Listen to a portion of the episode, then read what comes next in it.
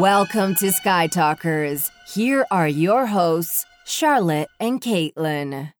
Hello, and welcome to Sky Talkers. I'm your host, Charlotte. Hey everyone, I'm your other host, Caitlin, and welcome to our very last Resistance review for season one. Woo! Well, we might do a recap, Caitlin. Well, yeah. So- I mean, it's like our last Sunday review, though. I know it's really sad. I love this routine so much. I'm just. I'm gonna miss.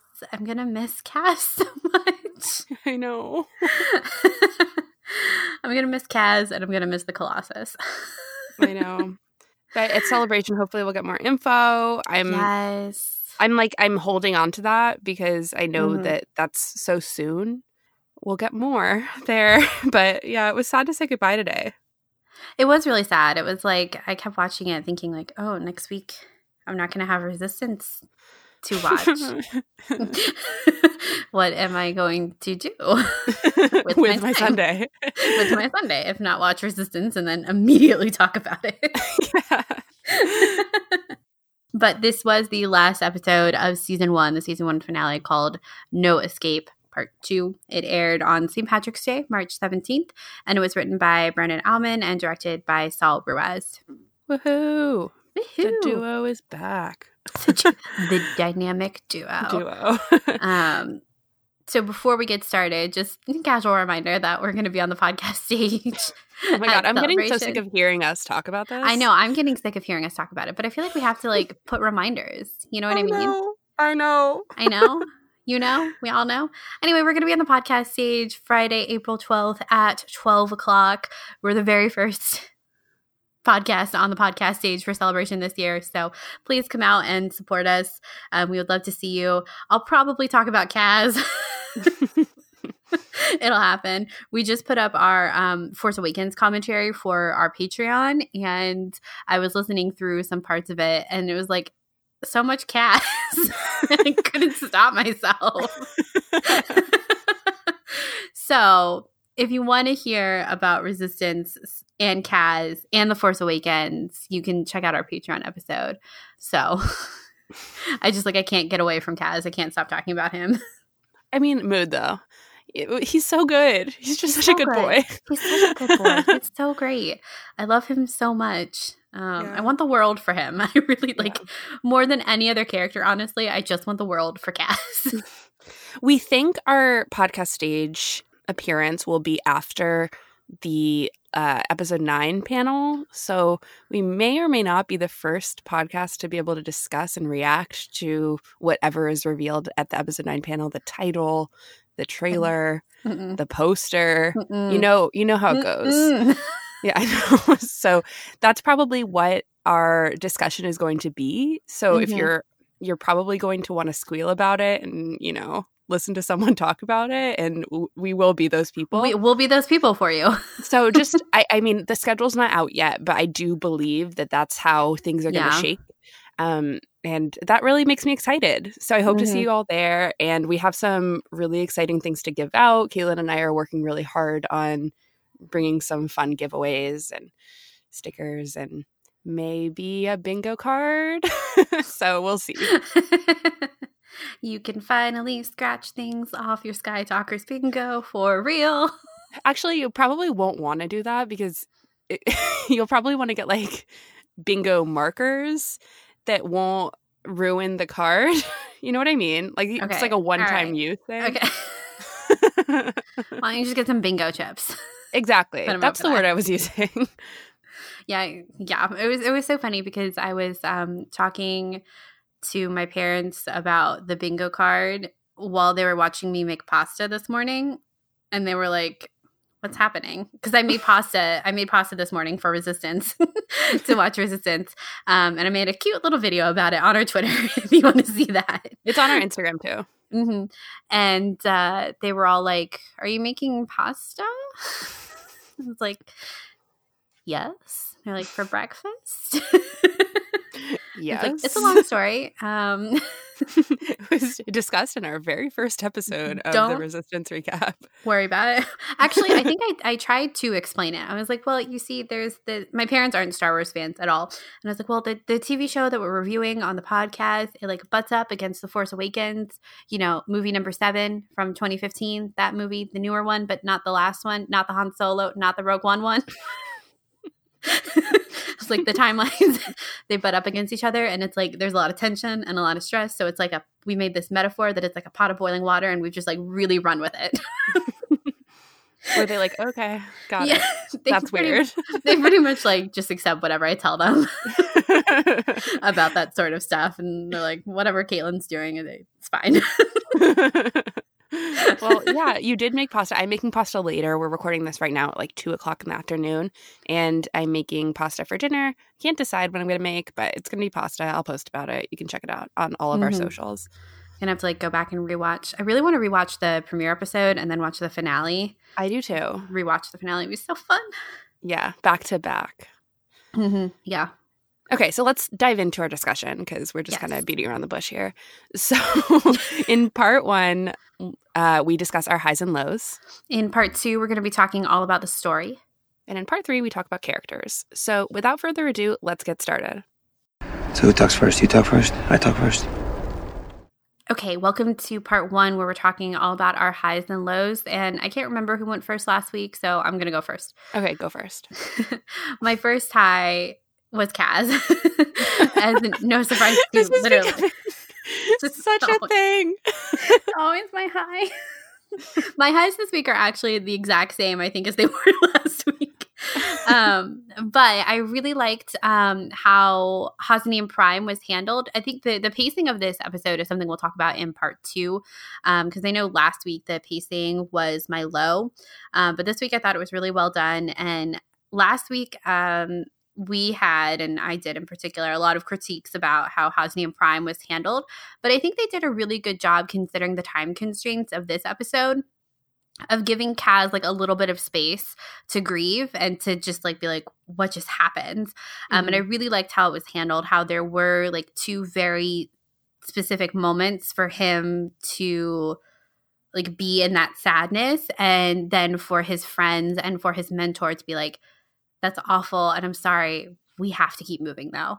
hmm I really liked how it was handled. I thought it was great. I loved when Torra was like, I'm so sorry. And she like offers her hand to him. I love that look on his face when he looks back at the First Order. I love when he, like, when they rescue Yeager and Doza. And then Yeager's like, oh my God, I like, I knew you would come. And he's like, Yeager, like, they destroyed Hosnian Prime. Like, what are we going to do? I just, I thought it was really well handled. I really loved it. Me too. It was a constant presence. And I was really surprised that they even kind of picked up where they left off with the last episode to the point of even just kind of showing it again. Mm-hmm. And they kind of lingered there for a while. There's a haunting shot of the stormtroopers just with their arms up in salute that was like extremely Nazi symbolism Oh, that yeah. was very like overwhelming for me. I I had the s- same emotions I did in the last episode about this and I think you're so right that they kind of um allowed Kaz to kind of live in that moment of grievance and I think that the audience now at least I did I understood that they had to keep going. I do think that there there will be a quiet moment probably at the beginning of season 2 or Mhm. Kaz is just like dealing with his emotions, sitting alone, maybe contemplating or trying to, you know, call his parents and in Oh. hopes of getting a signal or something like that. Sorry. I- Fine. the the music I thought was really well done throughout this entire episode, and I think that um, it, like it really stood out to me. But there was that moment where the music cue really matches what the cue is in Force Awakens, Mhm. as the yes. laser is going towards Hosnian Prime. Um, it's not the same music cue, but it matches really well, and it definitely like brought me back to that drama that we're seeing in Force Awakens, but added you're seeing it through Kaz's eyes now, like really firsthand. So because that that music cue is so sorrowful Mm-hmm. And that's the critique of Force Awakens, right? Is that like it's so emotional, but there's actually no emotion because no one knows Hosnian Prime. And so seeing it here with Kaz, it, it just it works so much better. I think. Mm-hmm. So my high was the tension of Tam leaving with Tierny. I thought that this was super well done, and we'll get into this later. But I felt a huge payoff of being extremely frustrated basically the entire season of Tam not getting the spotlight and not getting a lot of attention. And I realize now that I was kind of tricked and fooled, and I was supposed to feel like that because that's how Tam was feeling. And here we have mm. a great payoff of her leaving with the First Order. And I say great, meaning I just think it's really dramatic and um, emotional. And I do hope that she sees the light. I think there's uh, a lot of room for that. And I really feel like that's going to happen. but oh, yeah. I, I do think that this was such an understandable moment. And I think that just even all those episodes and all those hours of us being like, uh, I hope Tam gets her spotlight. Like, I can't believe she's being like you know left in the dark. Like, it it, it was supposed to be that way, mm-hmm. and I don't think that's something I even was privy to or caught on to, and it was a huge payoff for me. Yeah, I think it was really well done. I, I loved that we'll talk about the confrontation between all of them later on, but the whole setup of like Tam literally in the middle with the first order and then Kaz and Torra above her and Yeager below her. Mm-hmm. Um, I just I really liked the like the camera work that whole scene. Um, I just thought it like there really was that tension there and you could you know, I found myself being like, oh, maybe she won't go. But I'm really glad they made the choice to have her go because we talked about that last episode of her um, it would be really interesting to actually see her make that choice and then see what's going to happen for her to make another choice later down the line. Mm-hmm, definitely. And maybe she'll like work from the inside and help them. I think that would be really interesting mm-hmm. and would also go with the potentially the themes of the sequel trilogy. I mean, I hope so. And, um, you, you know, stuff like that. I really do think that there's a lot of room for those similar themes to um, the sequel trilogy to come up with Tam's story.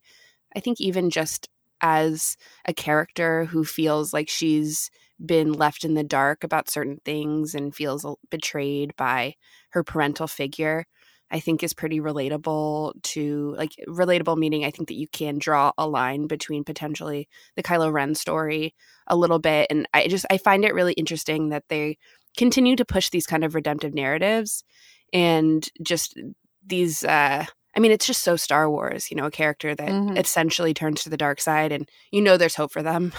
There is. So, yeah. and it just it, it worked really well for me. Yeah, I think it'll be it'll also be such another a great opportunity to see more about the inner workings of the First Order. Yes, next season. Definitely. So mm-hmm. that will really be fun. Yes. My second high, which is I think also the same as my last week's second high, was the Colossus. Surprise! Keelan's obsessed with the Colossus. Before we even started, I was like, Charlotte, I took so many screenshots of the Colossus this episode. I was like, let me send them to you. She's like, okay. I'm like, isn't it so pretty? I just I freaking love the Colossus. Seeing it underwater and then seeing it like with the hyperdrive like coming up out of the water, like the majestic ship it is and then blasting off into hyperspace. I thought it was just it was great and it was so amazing to see it take flight and everyone was so excited about it and it, it any sets with like wide sets of the Colossus are always great. Um, I just I really love it. it's good. It's very good. So good. It's its ability to I don't know, it's just this is so cool. Even if like I think that if I didn't get that I think that we had talked about this about the Colossus like being movable for a while, but if it would be such a cool surprise if you didn't really understand that or if you weren't really thinking that that was even possible. I don't know. It's super awesome. Mm-hmm. Yeah. Well, I liked I loved how Tam at the end was like, "It's a ship." Yeah, me too. That was like mood. and it was that was a good moment because then you were like, "Oh my god, what about all the people that are just kind of casually walking around the closet?" like, weren't we just underwater? Yeah, I know. I know. Heaven forbid you were sleeping and then you wake up and It has moved all- so much. Exactly. Exactly. It's like the Titanic. It's going down, going up. What's happening? well, when they were doing the the whole flushing out the stormtroopers thing, I was like, is there anyone else in the hallway? I know. I was thinking the same thing. Safety first. That's actually my second high. I loved that whole team's plan. I thought that they worked together really well. I loved them breaking out um, Doza and Yeager out of prison and or jail. It's not prison, jail. um, and I really liked the whole flushing the stormtroopers out. It was a really fun way to uh, get rid of the stormtroopers without like cold blooded murdering them, even though they did cold blooded murder them. I thought that there was that one shot of like the fish getting one of the stormtroopers. I was like, violent. it reminds me. Okay, do you remember playing Mario Party? yes. And there are those like when you lose a game in the water in Mario Party, there are those squids that just like take your character Yes. away. Yes. That's what it reminded me of. But yeah, flushing the stormtroopers out was such a fun sequence, and it gave us some great underwater shots of the Colossus. Um, but just seeing them like kind of floating and like trying to swim, It was sad. I mean, come on. It's like it was kind of funny. it was it was supposed to be funny, but it was was- like oof, I know. violent. well, I just gotta say that like Neeku was so excited to kill some stormtroopers. I don't know what Neeku's agenda is anymore, but like he was deliciously excited about being like, "Oh my god, we could drown them." I love it was him. funny. I love him too, but I I really liked that whole sequence. okay, what was your low? I didn't have any low actually. I really loved this episode. Um, I thought the pacing was so much better than last week's. I was on the edge of my seat the whole time. Um, the tension was there in all the right spots. I felt like, given the fact that it was 22 minutes, what Mhm. they were able to fit in, I didn't feel like anything deserved more time. Obviously, I wanted there to be more time, but I thought the time management the episode was really well done. I think, and I'm just I'm really happy to hear you say that because I remember uh, me being like, "It'll be fine next episode, Keelan. It's gonna be okay." Yeah. but I I also just feel that way about like how much they cram in in a 22 minute episode about this entire season. It's kind of shocking to me how much they've fit into these episodes hmm and how how far we've gone in just 22 episodes. So great. It really is. Okay, so Milo is the same as the last episode. I wish this was a one hour finale with the previous episode just combined together. I think it would have been great. Yeah. And I, I, you can't do anything about it. I just hope that they kind of remedy that for next season. Agreed. I feel the same way. Yeah. Okay, let's talk about story. Story. Okay, so welcome to part two where we discuss the story and we always ask these two questions What is the state of the First Order and what is the state of the Resistance? The state of the First Order is that they have been quite literally flushed out of the uh, Colossus. And I was like, are there only five stormtroopers on the Colossus?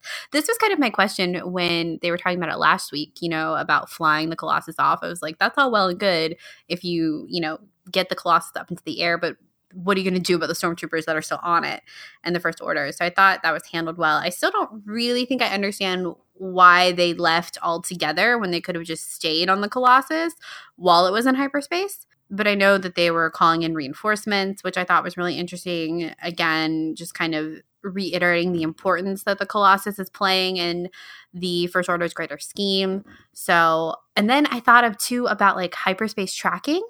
Mhm, I was thinking about that as well. Yeah, I wonder if that will come into play in next Mhm. season because we're we're basically in the Last Jedi timeline. I just feel like because no one really had an idea that it was a ship, maybe they escaped the whole hyperspace tracking thing. Also, that was a new initiative by Hux, so that kind of no one really knew it was happening in the beginning of The Last Jedi. So I wonder if it's included, but I'm not so sure. Hmm, yeah, that's a good point. Um, uh, Tyrion didn't tyranny. Oh, my Sorry. You just you just gotta accept it. Um, Right. she didn't seem super surprised. She was like, "They're using the thrusters," and Yeah. that was it. She didn't. She she didn't have a Tam moment of like, "It's a ship." I still don't think that they're. I mean, maybe they can't. They are part of hyperspace tracking. Maybe that would come into play, but I kind of think that they've gotten out of that. Yeah, I think so too. I was surprised when the uh, huge Star Destroyer came in, and I was thinking about like, what Star Destroyer is this? Do we know? Is it a familiar one? Is this a supremacy? Because Kaz made the the remark that it was a really big one. I was like, Mhm. oh, is it the supremacy? I mean, maybe in you know one of these uh, resistance recon situations that they that they post that we will get some sort of confirmation about what ship that was but it was almost like a bit of a red herring for me as someone who was kind of expecting a Hux or a Kylo Ren figure to show up in this episode. That Mhm. I was like, or maybe even just a Snoke, a Snoke, Ugh. a singular a Snoke. A Snoke. Snoke. What are multiple Snokes called? Snoke Eye? just Snoke. it's singular or plural. It's like, yeah. It's like fish. or sneak, like goose geese. A group of Snokes is called a sneak. a group of Snokes is called a sneak. that might be the best joke you've ever made. a group of Snokes is called a sneak. Yeah. So I was expecting, you know, a singular Snoke. but I don't think I think that they this show did something interesting by not having any sort of legacy or film characters in their finale. And I Mhm. think that that's a bold move given, you know, the past history of Rebels. Finales. basically every single finale has some sort of huge Thrawn, Vader, Yeah, Thrawn, Ahsoka. Vader, Ahsoka. Yeah. Exactly. Like they show up in every finale and it's usually this big wow moment. And I think that I got the same wow moment in this episode just based off of the characters and I think that's a like such a strong statement of what this season was going to do this and what this season has accomplished this this whole basically year that it's been on TV. Mhm. I feel like it, they this is to me the strongest um, season one of any eh, Star Wars animated show that we've ever gotten. Yeah, yeah, I thought it was super strong. I will say though that I've been rewatching the Clone Wars, and I just made it to the season one finale, Mhm. and that one that would hit an emotional punch a lot harder than I remembered it the first time I watched through. Um, but for a lot of different reasons. I mean, there's such different shows too um, that sometimes it can be hard to compare. But I will Mhm. say that the season one Clone Wars stands up a lot better than I, I had previously remembered it. But I do think that Resistance just has I think it I think Resistance has definitely had the stronger premiere of all of the animated shows. Mhm. Um, and I thought you're right. I think it's such a bold move for it not to have included any legacy characters um, or like super big cliffhangers, you know, of like Vader showing up or like Snoke showing up in the closing shots or even like a hollow of Leia or something like that. Um, it was really bold. Um, I have to point out too that the the Star Destroyer showing up was very much Rogue One. Mhm. Um, I got a lot of Rogue One feels in this episode. Like when the Tie Fighters were all in front of the hangar, it reminded me of like Jyn Mhm. On um, Scarif, and then when the when the Star Destroyer showed up, it showed up very similarly to the Death Star at the end of Rogue One. Mhm. Um, and Doza watching it kind of reminded me of Krennic seeing it come out of hyperspace. I was like, yeah, I was like, oh, I totally agree. I think that I, I got the same feeling too, and I think you're supposed to feel that way. And maybe that it's it's just so cool the way that Star Wars has established canon now that you can have these like it's so self-referential that you feel a sense of doom when you see a star uh, star destroyer like that come out of hyperspace that abruptly in a similar way that the Death Star did in Rogue One where Mhm. you know what happened in Rogue One so you feel like oh no that could happen right now yeah. with the Star Destroyer. And they just immediately started firing on the Colossus. I was so worried for my ship. Your ship. Now you've My taken ship. ownership of the My. Colossus. I was like, please don't fall into back into the ocean. Just like last week, though, I think the question of what's the state of the First Order and what's the state of the Resistance is just, you know, uh, uh, is the same as what it is in the middle of The Force Awakens. I think both Mm-hmm. are quite strong. I think the Resistance, the the organization of the Resistance on D'Qar isn't of basically any concern to our crew on the Colossus right now. Clearly, they're not really going there, and I think that even by the time they arrive, they might be evacuating. So I it's interesting because like the explosion of Starkiller Base hasn't happened in this timeline yet. Um, and so the First Order is almost stronger than ever. But I think the resistance is still, um, they're both quite strong. It's just, I don't know now with this finale if we're ever going to get to D'Qar. Yeah, I'm not really sure either. And I kind of don't know how I feel about that, about Neeku just being like, yeah, I put in the wrong coordinates. I'm not really sure how I feel about that kind of cop out because I was so excited when Kaz was like, "We're going to D'Qar." Do you really think it's a cop out though? I don't. I don't want to say cop out. I just. um I mean, I don't know. It's very ambiguous, which I guess is kind of the fun. But I've seen Yeah. a lot of people already get kind of annoyed about the fact that Neeku ha- got that and said that. I just I feel like that's such a Neeku move. And I because they evacuate D'Qar so soon, I think it would be strange if the Colossus just kind of showed up and then they had to leave.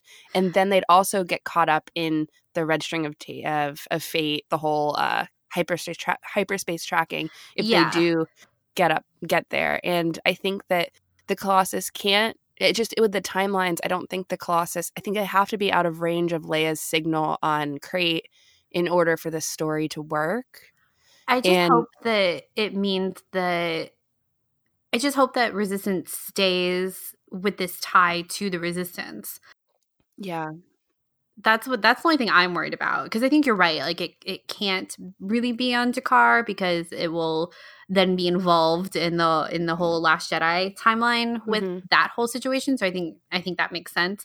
Um, I just hope that they stay linked and that they're not just this like weird like what are they going to be doing out there if they're not involved with the resistance?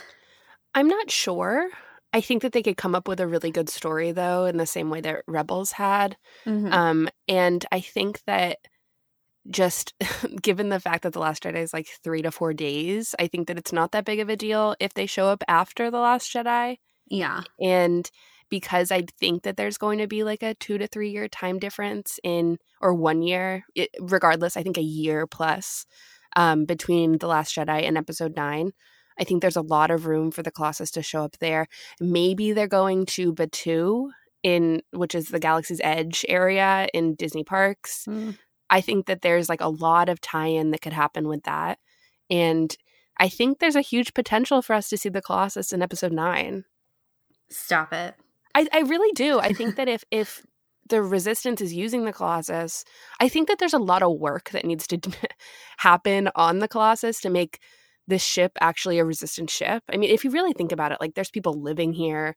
There's I think there's a reason why they showed like the Flix and Orka kind of hiding away in the crates in the last episode Mhm. because you have to you have to be reminded that there are people like Flix and Orka who are just like we're just hiding like we have no idea what's happening. you know what I mean? We're underwater.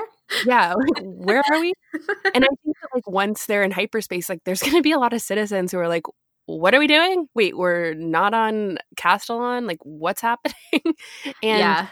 i think that there's going to be people who are like No. wait so now we're part of the resistance did we sign up for this hmm and i think that there's there's a lot of tension that needs to be worked out about that or maybe I, I don't know. I think that there's just a lot of work that needs to be done to get the colossus because right now it's like 10 people and like some droids who um who are like yay this ship is now the resistance there's No one like else has people on the colossus Any idea what's going on?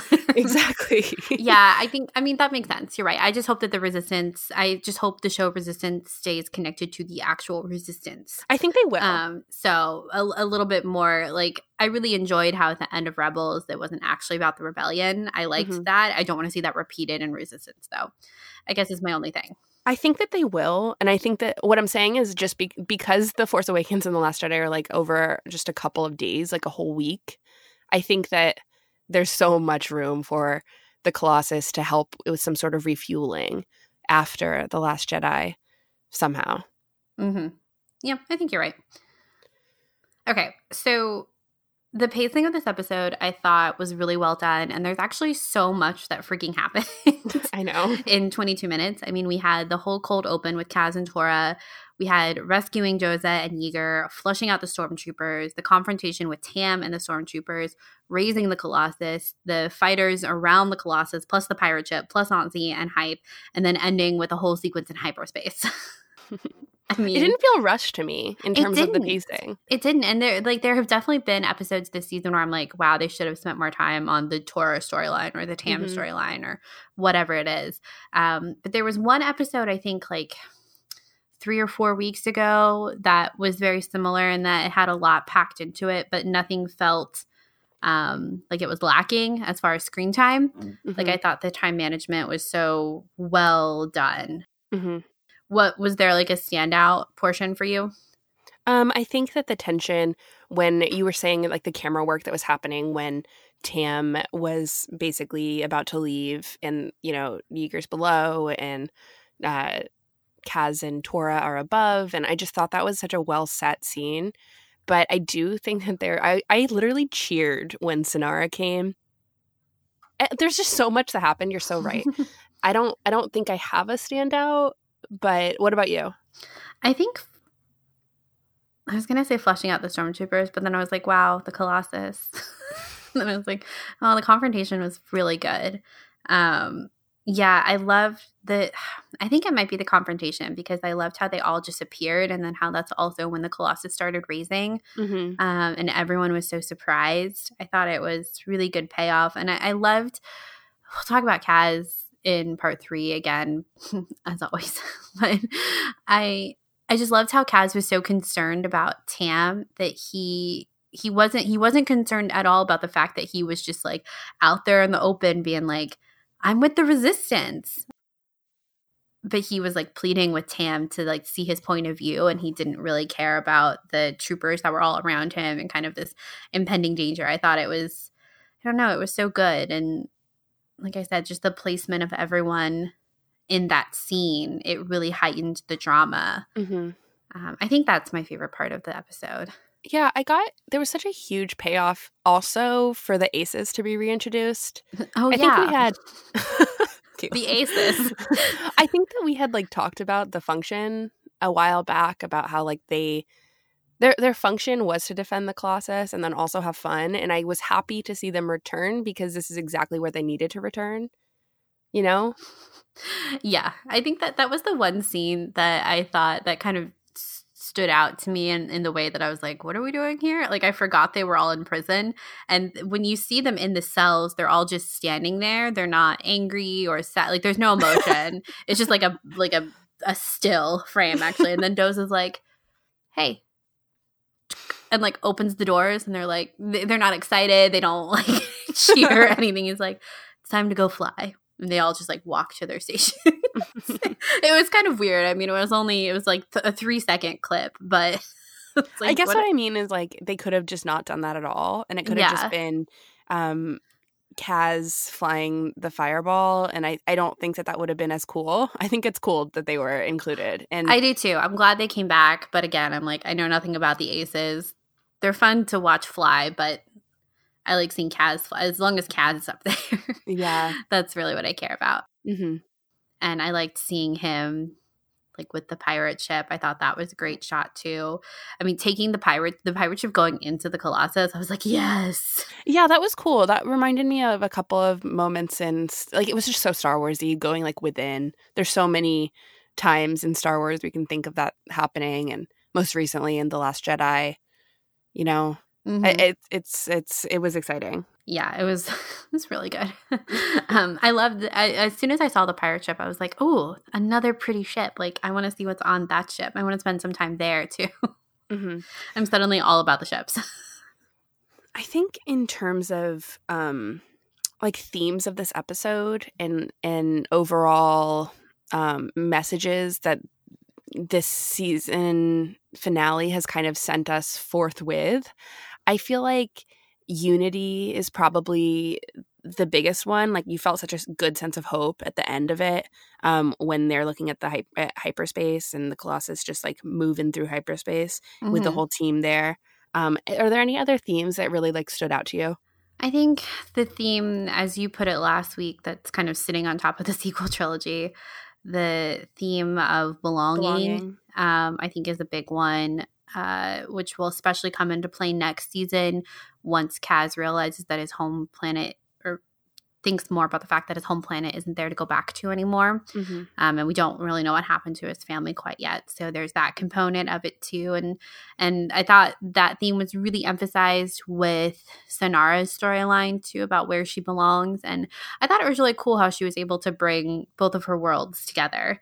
Um, yeah. in the end. It was just a minute, but um, with her really. But I'm glad to see that like all the pirates are with them too. Mm-hmm. So I think it'll be really fun to see if the pirates end up staying and like kind of fighting against the first order too or if they go off on their own later on in the season. I don't know. I think that'll be really interesting to watch. I don't know. I think that i think belonging is a big one having that sense of hope for what's going on and i think kaz is such a good example of that. Mm-hmm. um, i really think he's he's such a good character.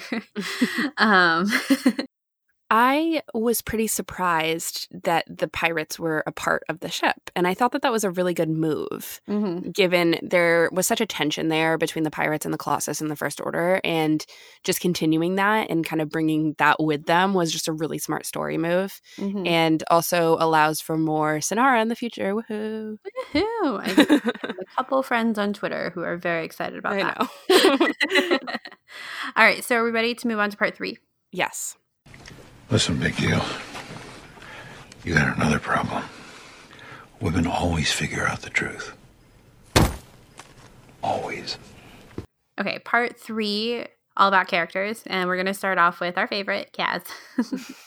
um, how did he do throughout this episode? He did great. He was so confident. he was, he, he broke down in the beginning. He is good to show his emotions love that in a guy and but also powers through and i think that it, eh, I, you know, I've seen some interviews. I've been watching in the past week a lot of the resistance, re- like for la- I honestly don't remember the name of it. The I think the it's Buckets List and Resistance Recon or Resistance Recap. I don't know what that's called.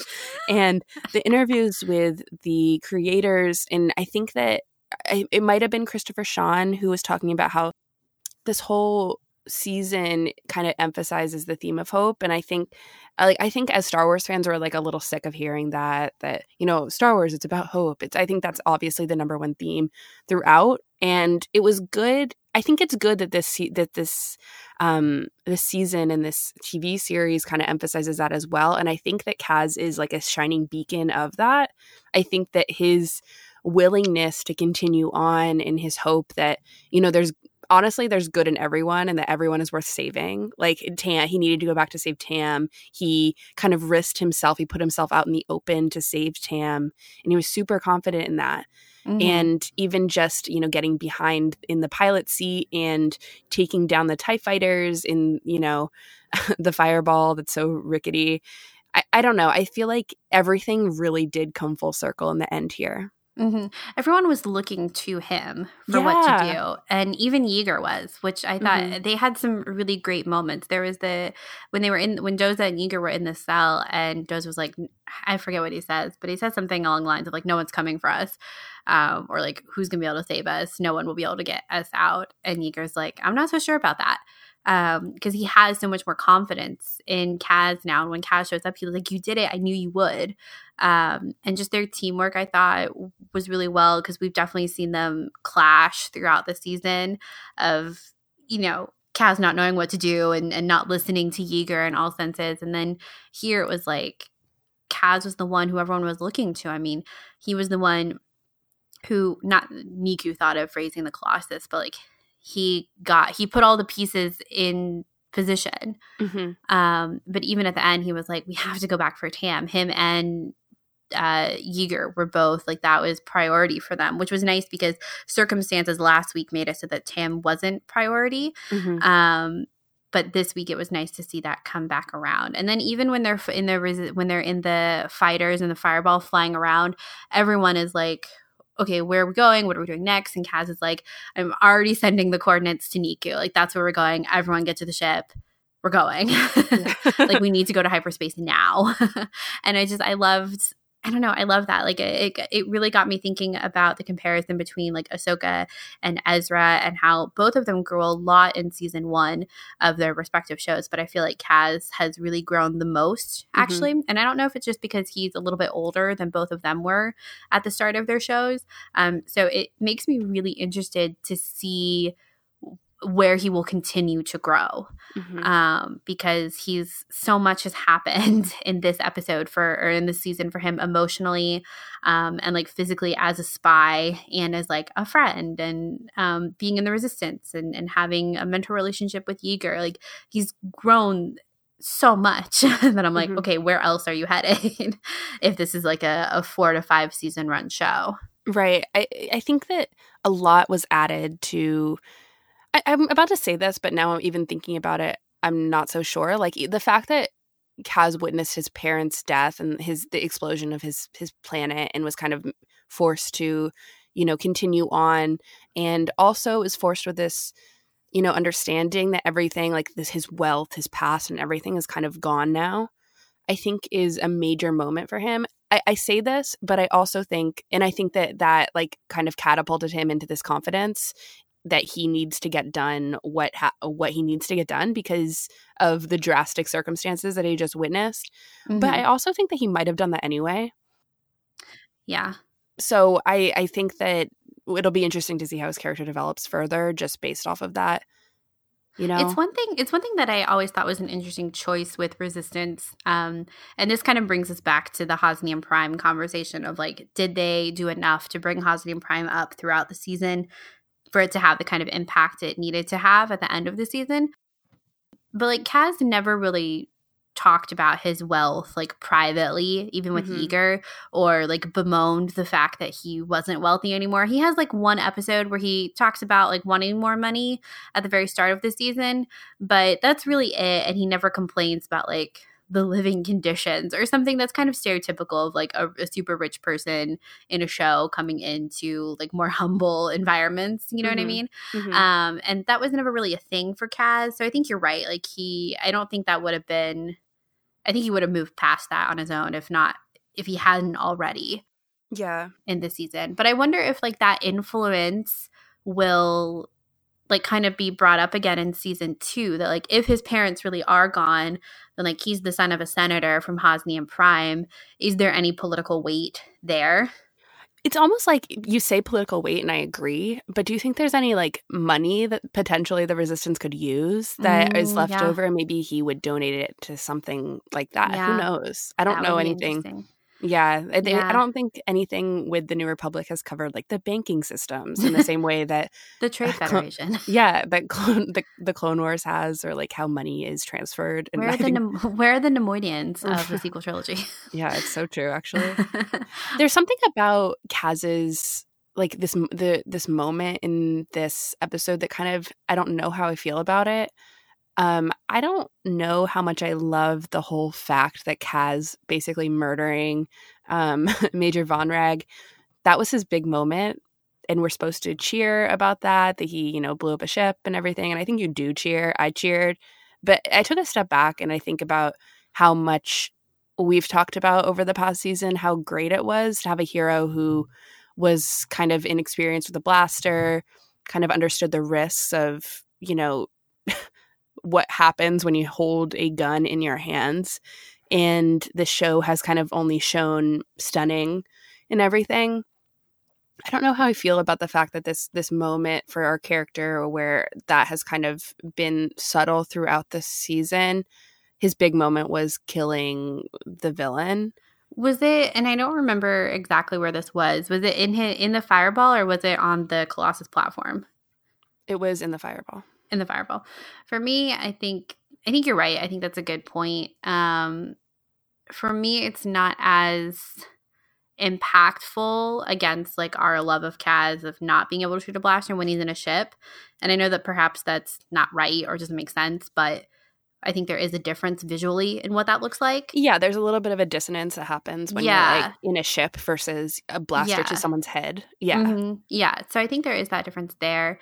Um, he was using it throughout the episode. Um, I think it was set to Sen, and honestly, he I think he only used it once or twice on the Colossus platform, whereas Yeager, Doza, and Torra all used it like a lot more than he did. Mhm. Even when they were when they did the trick of getting Yeager and Doza out, it's Torra who shoots first. Mhm. and like I, I did like that moment too of how Kaz was like, Here comes Torra and she just like sweeps in. Like she's the one to throw the first punch in that like close quarters situation.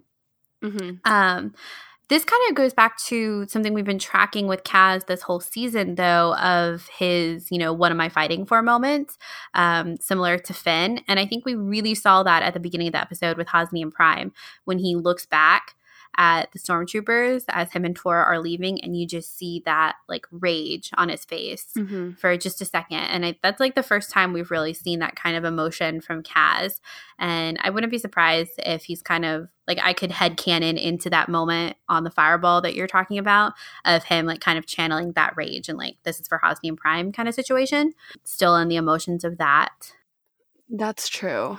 So that's kind of what I think about that. I think you're right, though. I, I hope that that's something that doesn't change about Kaz in the future. It's a little naive for us to even de- be debating this, though, given the fact that we're watching a show called Star Wars. Yeah, I mean, It's like, I, I just feel like they've done so much to show that, like, even in the last episode, Kaz picking up the blaster and, like, having it backwards. I don't know. I think that it's worth mentioning, at least. I think it is too. And and that kind of brings back to what I was saying earlier about like, okay, where is Kaz going to grow to next? Like, what's kind of his next stepping stone? Mm-hmm. Is he going to be more of a like hands-on combative fighter? Am I going to be okay with that? Mhm. I think I will be because I, I mean, Poe back when he first gave Kaz the blaster, I mean, Poe makes sense. Like people are going to shoot at you, you have to shoot back. Mm-hmm. Um, it's not that Poe is wrong. It's just is Kaz always going to have another way out of that situation? Um, and it's it's in these wartime situations, it's in his best interest to know how to use a blaster properly. The thing too with Kaz and the ship is that he's a much more experienced pilot than he is with a blaster. Like Right. that's his comfort zone is the ship. So I think that adds an element to it as well. Do you think that Kaz's next step in the resistance is him becoming more of a leader within the resistance, like captain or something? Mm, I don't know. I think he'll definitely be involved in a lot more of Doza's conversations with Yeager. Mm-hmm. I think they'll be looking to him a lot more for the plans, especially because Kaz has been the one in contact with Leia and the others. hmm I think that it's let's let's bring back the question of is there a first order spy? I mean, it's so funny. You laugh because it's like, oh, forgot about that. yeah. And I don't think there is. I think I'm I'm really putting down my money that I don't think there's a first order spy. Well, we've come to the end of the season Yeah. and nothing has been revealed yet. But it would be really interesting if now the Colossus, you know, going through hyperspace, wherever they're going, and there's a spy on board, and somehow that ignites some sort of hyperspace tracking and they're able to find them. Mhm. But I still I don't see that thread moving anywhere. Yeah, it is interesting how it wasn't even brought up in this episode, but like when would they have brought it up? It- it- there's no room. yeah, there's there is literally no room. Um, I wouldn't be surprised if it's something like if they intend for there to be an actual first order spy. Um, I wouldn't. It, I mean, obviously, it would have to get brought up again, but it would kind of be this like. Epi- like I feel like it would be this like random episode somewhere in the middle of like season two or season three, and Kaz would be like, "Oh my god, I forgot that that's like why I first came to the Colossus." So you really are a first order spy like this whole time. yeah. I it think would be funny. what would flip it on its head now that we have Tam who's joining the First Order is if, you know, she does become a spy for the First Order and then works for from the inside. Like, what if she left the First Order to come back to find Kaz and the crew, but she's still working for them, and then she is the First Order spy, and then she has some sort of redemptive moment where she actually comes back, a la Kallus. I think if I think I would believe that only if like Tam shows up. Like if we don't see Tam at all and then she shows up and it's like, I realize the error of my ways. Yeah. like, "Mm, something's a little fishy there. yeah. Or I think it would be really interesting though to see if we knew ahead of time that Mhm. that they had sent her on this mission. Um, and so the whole time she's there in the resi- there on the Colossus, like we know that she's really spying. Yeah. Uh, last, kind of last, kind of like Synara. Well, last episode we were talking about how um, Tam's like recruitment into the First Order somewhat mirrors Kaz's recruitment into the into the Resistance, and how will those kind of mirror each other and kind of change? Um, and I think that like if she really does become a spy within like for the First Order for the res- in the Resistance, I don't know. I think that there's some interesting threads that could happen there. Hmm I don't think though that she would be a spy because they um their whole pitch to her was her being able to fly. Yeah. So I'd be I'd actually be really surprised if they made her into a um spy. They might like constantly be sending her out to take care of people like Kaz, which could lead to some interesting situations. hmm I don't think they would put her as a spy though, because that's not what they sold to her. I mean, I guess they could do whatever they want. Um, I'm like, well, they told her she would be a fighter pilot, right. In that way, I wonder if the show will pivot more to like the piloting angle that they were kind of selling us on before the show Mhm. even premiered. Yeah, Mm. Things to consider. Yeah. I'm really glad though that Tam. I'm really glad that it was very clear that Tam chose to go with the First Order. Mm-hmm. That it was a choice that she made, and even emphasized later by Yeager, who was like, she made her choice. Yeah. I'm really glad that they made that decision Mm-hmm. um, and it wasn't you know her being pulled onto the ship or you know kind of falling and someone catching her and pulling her onto the ship like she took that step herself Mm-hmm. because then she can take another step later on back towards our friends Mm-hmm. Let's talk about Yeager because I think that he's ch- grown and changed so much from the beginning. He was so gruff in the beginning and so closed off, and here he is, like so proud of Kaz and so seeing sweet. him back in the pilot seat. I think that was a huge payoff from um, that episode with his brother. Mhm. That you know he saw how much of like an amazing pilot he was, and I think everyone was like, "Oh my god, it's so great to see you back into it." And Mhm. I think even just understanding that Yeager was so reluctant to be a part of an organization again, and then seeing the dire need that his home uh, was under, I think that that there was such a huge payoff for me, at least with his character. He's such a teddy bear. I also love Scott Lawrence now after seeing him on the, Star, Wars show. so good yeah, it was really good um, i didn't know that he was the voice of darth vader in the burger king commercial it's so funny. such a fun a fun fun fact Mhm. Uh, yeah, I I really loved him and Kaz. This was this was really a continuation from last week of them just working really well together and being on the same page and having confidence in one another. And just the little moment at the end when Yeager was like, "Oh, that kid really can fly." Mhm. It was just like he was so proud of Kaz, and I'm like consistently proud of Kaz. So I felt like we were really on the same page. Yes, Me and absolutely. You and Yeager on the same page. Oh, me and Yeager on the same page of wholeheartedly loving Kaz. It was cute how the comm was still open and Kaz could hear that. I love Mhm. that. Yeah, and I loved his little laugh too. Yeah. he was like, "I heard that." It was really nice, and of course, like Kaz seeing Synara, and then you know, Kaz and Torra continue to be like a fun team up.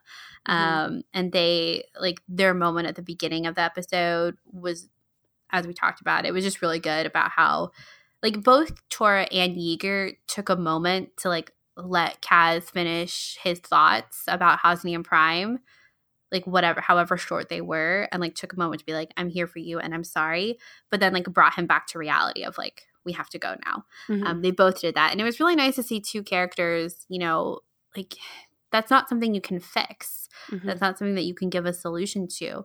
Sometimes all you can say is "I'm sorry," and like that that it has meaning too um, for when someone is going through a hard time. Definitely. I still kind of ship them. I do too. You know, I can't help it. I can't help it either. Even though I do, I was so happy to see Synara back, and then I remembered that I ship Synara and Mm, Kaz too. But Yeah. why not both? when ¿Por qué no los dos? yeah, exactly. as long as Kaz is happy and he is eventually one day like running the Colossus, that they're just always together. hmm I ship the Colossus and Kaz Oh my god. being like home. well, the fact that now Neeku is like basically captain of the Colossus, I, I, I am looking forward to the day where Neeku can go into the high tower, the clean hallways. the clean hallways, and like he can obsessed about that. And because now he's the one that got the Colossus moving, I think there's a lot of reward for Neeku, Mhm. and that's exciting for him. I'm excited for him. Yeah, I am too. I am too. It's going to be fun to see what Neeku gets into next season. Yeah. and if we have any more conspiracy theories about Neeku moving forward. Oh, uh, we're gonna have so many conspiracy theories in season ready. two. Guys, get ready. Get That's kind of our brand. It is. That and pasta. that and somehow pasta. Pasta. Somewhere in the middle of all that, pasta. I think we're going to. Do you have anything else to say about characters? I don't think so. I'm just I'm really looking forward to the resistance panel at celebration. I am too. I am too. I also want to say CB23 might be better than BB8 in terms of like she, can move, on she can save. She's so on it. She doesn't screw up. Like it's it's so great. Like you think about all the times that R2 like, you know, put in the wrong little thing to do the thing and the key. CB23 doesn't make mistakes. she doesn't. She doesn't. She, I mean, she gets all of the things. Okay, one of my favorite moments is the first time Kaz and CB are running when they're flushing out the stormtroopers, and the door closes, and CB just like collapses, and her head falls back. She's like, "Ooh, that was close." yeah. Mood. It was great. And then she just like she jumps into action when they're on the Colossus platform with with Torra and and Kaz, and she just like yanks the blasters from the stormtroopers, and then how she just you know grabs Torra when she's falling over. Yeah, saving Torra. I literally gasped because I. I was not ready for Torra to be injured or, you know, taken In or, or, or dead. I don't know. I, I didn't want to use that word because I was just, I wasn't ready for it. yeah. And CB23 was there and I was so happy. I gotta say though, I was like fully ready for like my shipper heart uh, for like Kaz to be the one to grab Torra that would have been you know hands are a language. True. I mean, we saw a little bit of hands are language in this episode of there's that one shot of um when Tam accepts Tierny's uh, situation and Mhm. gets pulled on board. I mean, we get that really close shot of both of their hands, and we know how much meaning goes into that. yes, we that we do so there's me reading way too much into hands once again. once again. once again. That's also our kind brand. Of, that's kind of our brand. you can scratch that off your SkyTalkers bingo, or put a Put a chip. put a chip put a chip on your scratch it off sounds better. But but in reality, put a chip yes. so you can use it again later. All right. Well, is there anything else you want to add about this episode? Ugh, such a good season. I think we'll do a season recap soon, but Mhm. um, ugh, this was so good. Resistance is definitely up there with my faves. I'm so excited it exists. I'm so happy it exists. I love it. Me too. I'm very much looking forward to season two.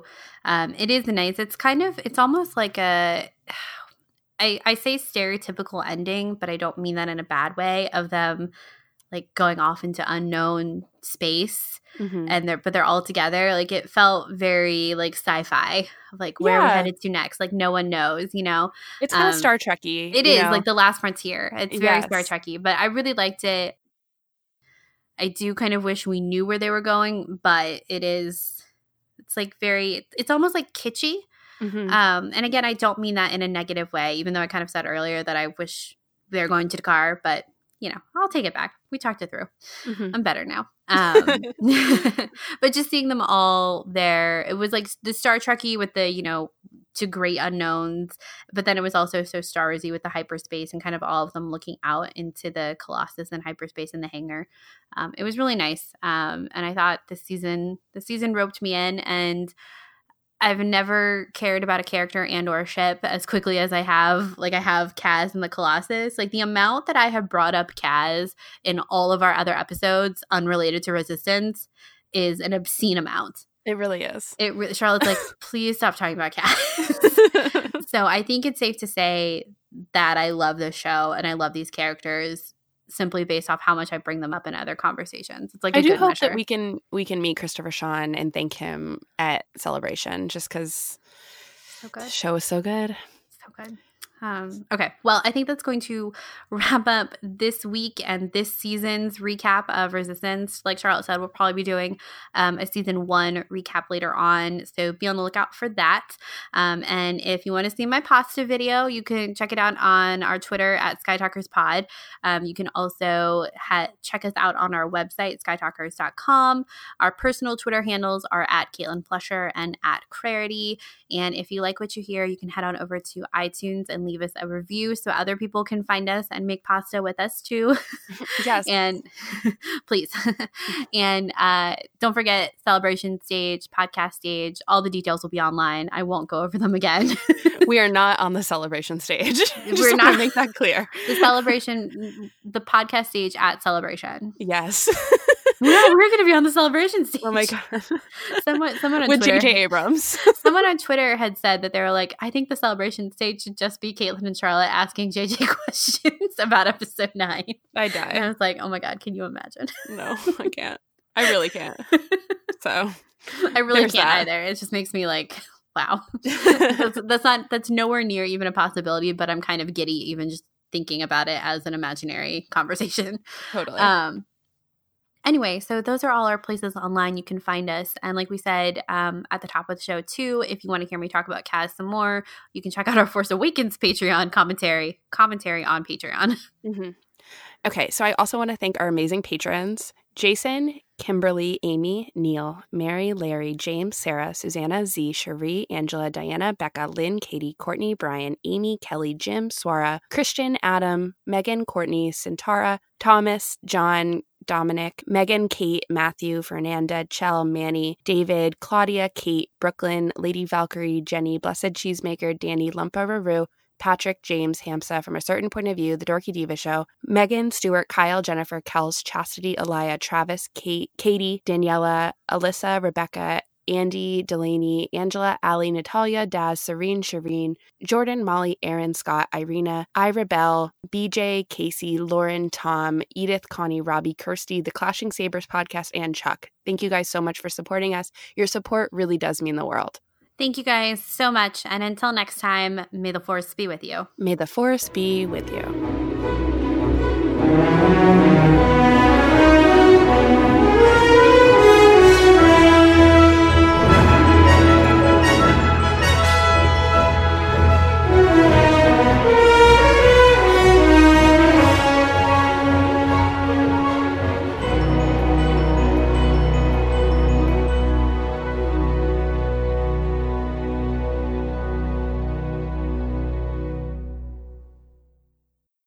SkyTalkers is a member of the Star Wars Escape Pods Network. Explore more great content and get to know our sister shows at weareescapepods.com and on Twitter at weareescapepods. The Star Wars Escape Pods Network, promoting positivity in fandom.